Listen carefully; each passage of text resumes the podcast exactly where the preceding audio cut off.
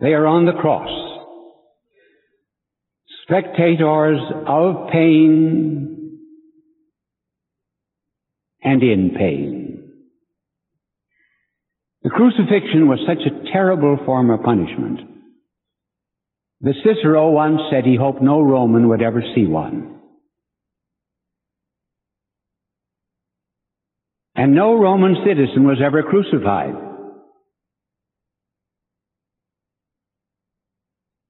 But these two were nailed on either side of our Lord. They both cursed and blasphemed. So there was no difference between them at the beginning. The first one, the rebel that was on the left of our blessed Lord, represents the pain of those who say, take me down. The one on the right wanted to be taken up.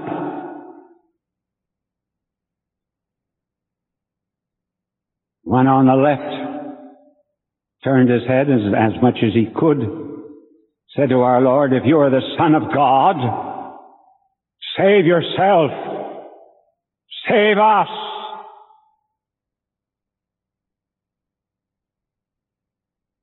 He thought that all our Lord was was a healer. The Lord does heal. But not always.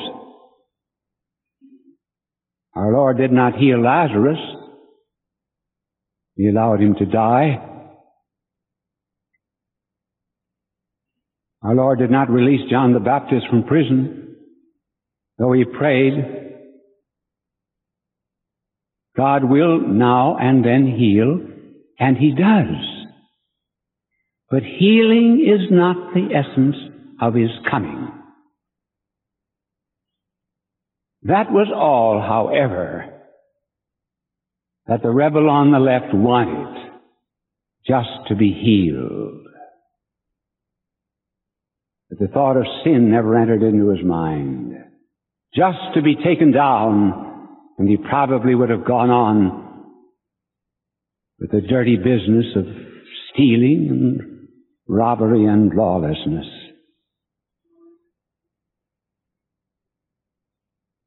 And on the other side, this rebel had a change of heart. It might have been the sight of the Lord's mother at the foot of the cross or the word of our Lord extending forgiveness for sins. But whatever it was, the straw that was there was kindled. And he shouted to his companion, he said, we are suffering justly for our sins.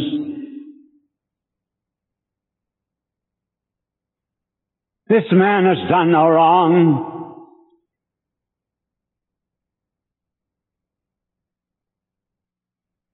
Then came a burst of faith. Remember me when you come into your kingdom. Imagine a kingdom. Crown of thorns, royal diadem, nail, the scepter.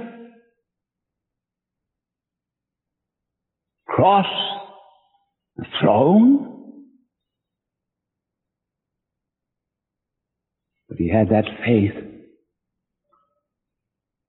And the Lord answered him back, This day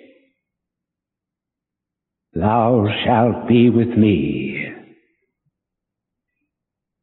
in paradise.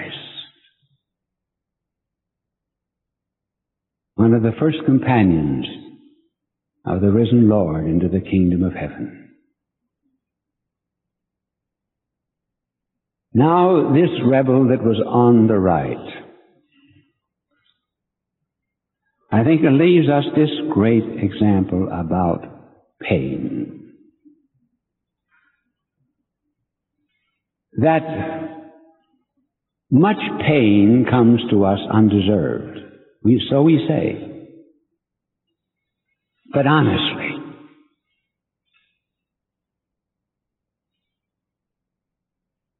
look into your own heart. I've looked into mine.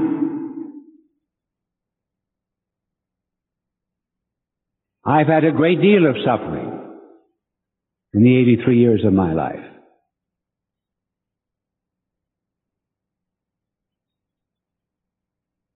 Physical suffering and other suffering. It should never have happened. That lasted over many years. And yet, as I look back, I know very well that I have never received the punishment that I deserved.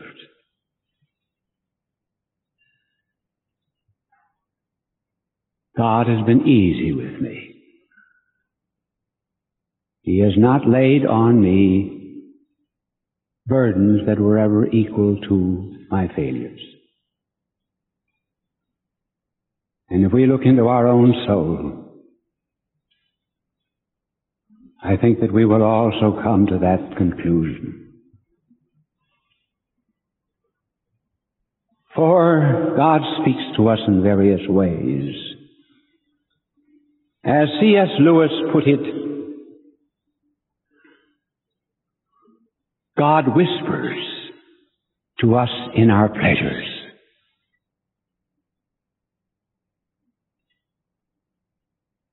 He speaks to us in our conscience.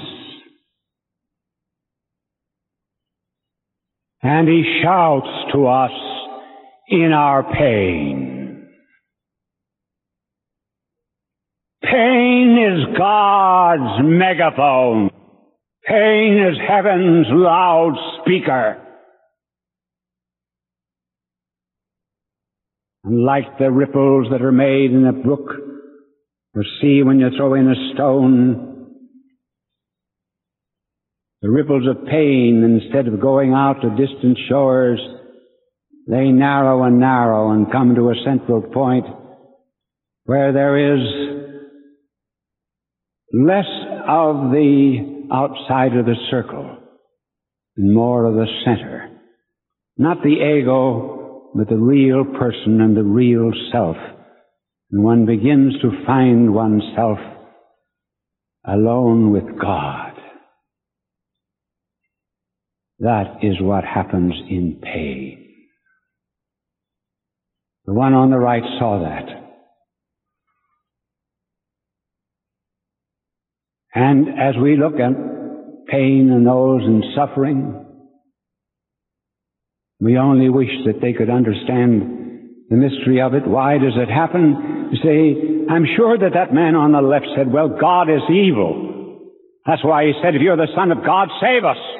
All God does anyway is cure. No. When I was a boy and had a toothache, I would always go to my grandmother because she'd give me oil of cloves. And I was afraid to go to my father because he'd take me to the dentist. One day he took me to the dentist and the dentist said, you have a very grave infection in your tooth and it's spreading through your organism. And that tooth has to be pulled and it's going to give you some pain. The dentist pulled the tooth. My father stood there holding my hand, which really did no good at all. And then, even though I was just a boy, I somehow reasoned that why doesn't he stop the dentist? Why does he allow him to make me suffer? Because he wanted to prevent that infection through my body. And so the Heavenly Father says to his son on the cross, you take on the sins, the infections, and all the poisons of the world. And the Father was with him, but the Father let him suffer because of the eventual good that it would do for us in the resurrection. But more than that, the man on the central cross was in pain too. And it was a very unusual kind of pain which he knew that he would have, which he foretold on many occasions. It was actually the burden of all of our sins. That is why our blessed Lord came to this earth. His name Jesus means Savior. He saves us from our sins. So that He took upon the sin of each and every one of you. Whether you know it or not. Now down here before me are two of my doctors who saved my life three or four times. And they've seen me close to death in various occasions. They've been in the intensive care wards and suffered with the patients.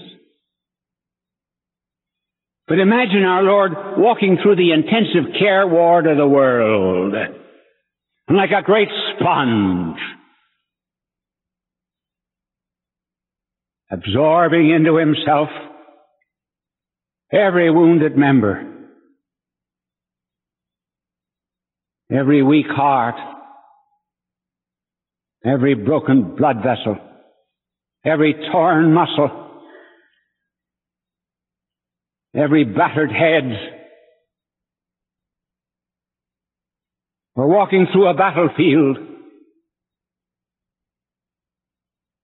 drawing to himself all of the wounds of those who are wounded.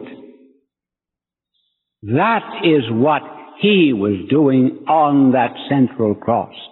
So that we could never say, does God know what it is to suffer? Does he know what it is to be in exile? Does he know anything about poverty? Living in a stable? Does he know anything about living under totalitarian governments? God is good. Why does He make me suffer?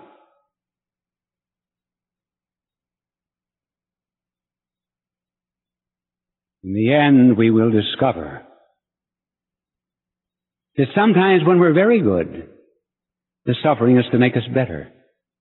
And we'll have a higher place in heaven. But in any case, as we see now, as we come to this next view of spectators, how all of those wounds change. And the third spectators were lovers. It is indifferent that they both were women because we are relating them to love.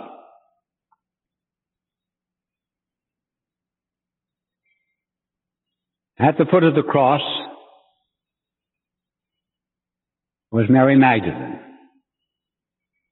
who was never shown standing. She was too prostrate with grief. Whenever she appears in the gospel, she's always at the feet of the Lord. And his blessed mother. They stand for two kinds of love.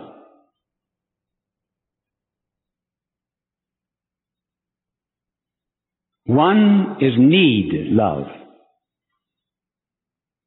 The other is gift love. Need love is that which we experience because we are imperfect. We need food for the stomach,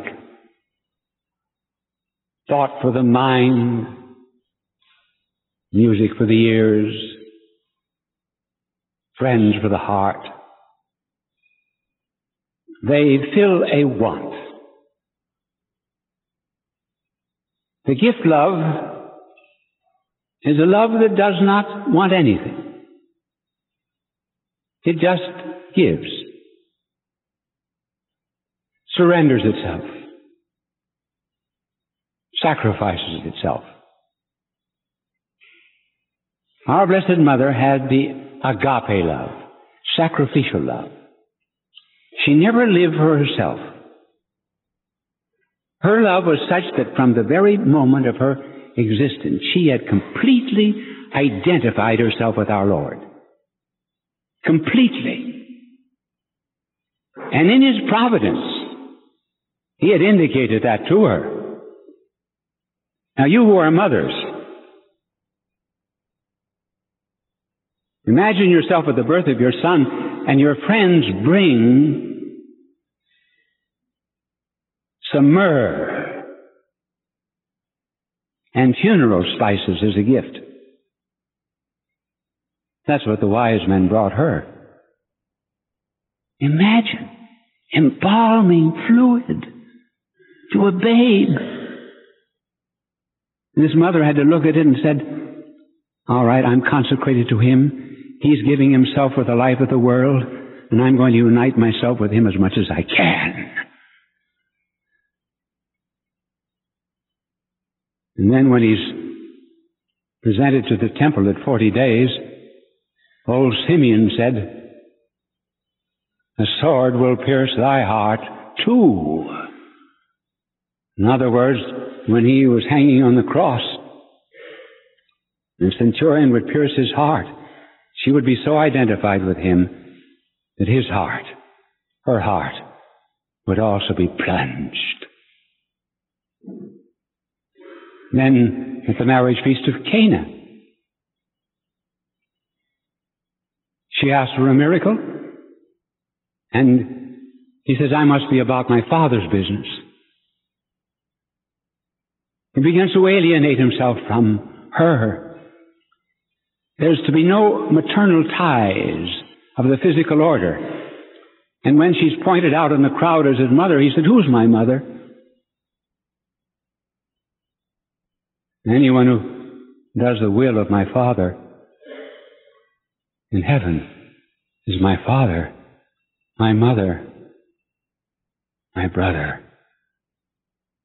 my sister. There's an entirely new relationship. And then looking down to John, whom he did not call John, but the disciple, to indicate that he was not the son of Zebedee, but a follower of our Lord. We're disciples of our Lord. All of us. So when he was speaking to him, he was speaking to you and to me. And he said, There's your mother. There she is.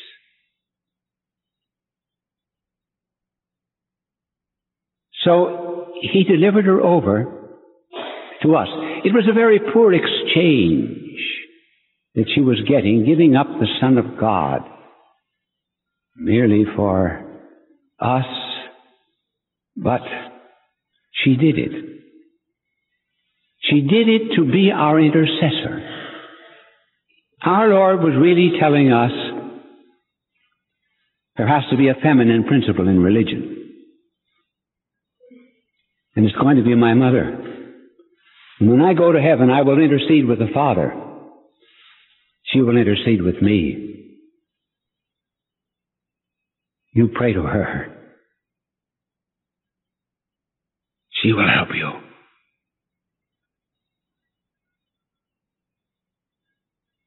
Where's your rosary?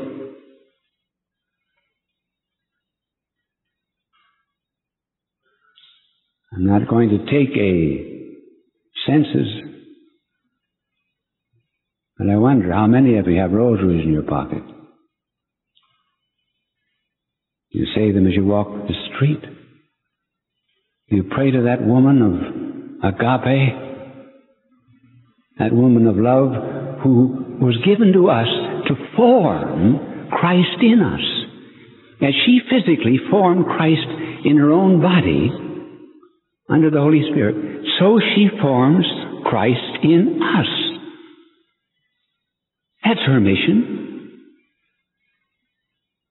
And the more we are devoted to her, instead of drawing us away from Him, she draws us to Him. And during this season, the reparation has been made at the cross. And you need only let your two little feet hang from under a curtain in the confessional box and you recover peace. And this Lord, whom we saw on the cross, and whom we witnessed as spectators, will come again. We know not when. He said, You know not the hour or the day. It could be very quickly when we least expect it. For as the Bible said, when the sun rose on Sodom and Gomorrah that morning, it was bright. He said he would come like a thief in the night. And when he comes, he will have not wounds, but scars. Scars on hands and feet and side. And that is the way he will judge us. Show me your hands.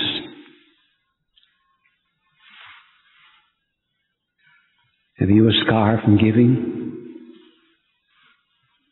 Scar of sacrificing yourself for another?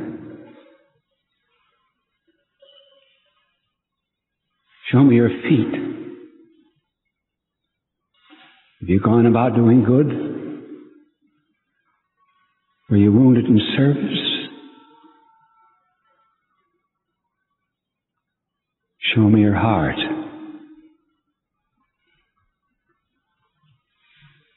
Have you left a place for divine love? And that's the way he will know his own. As the poet Shillito put it. If I had never sought thee, I seek thee now.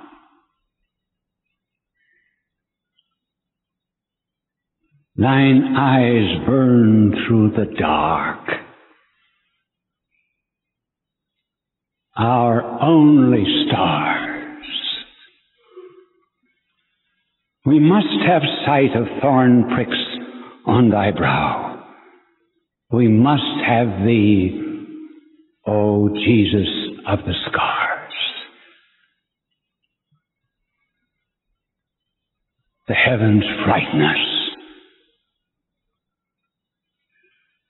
They are too calm. In all the universe, we have no place. Our wounds are hurting us. Where is thy balm? Lord Jesus, by thy scars, we claim thy grace. If then, when the doors are shut, thou drawest near, only reveal those hands, that side of thine. We know today what wounds are. Have no fear. Show us thy scars. That thou wast weak, they rode, but thou didst stumble to a throne. But to our wounds, only God's wounds can speak. And no God has wounds, but ours alone. As we say, kneeling, the act of contrition. Oh my God, I am heartily sorry for having offended thee, and I detest all of my sins because I dread the loss of heaven and the pains of hell. But most of all, because they offend thee, my God, who art all good and deserving of all my love. I firmly resolve, with the help of thy grace, to confess my sins, to do penance, and amend my life. Amen.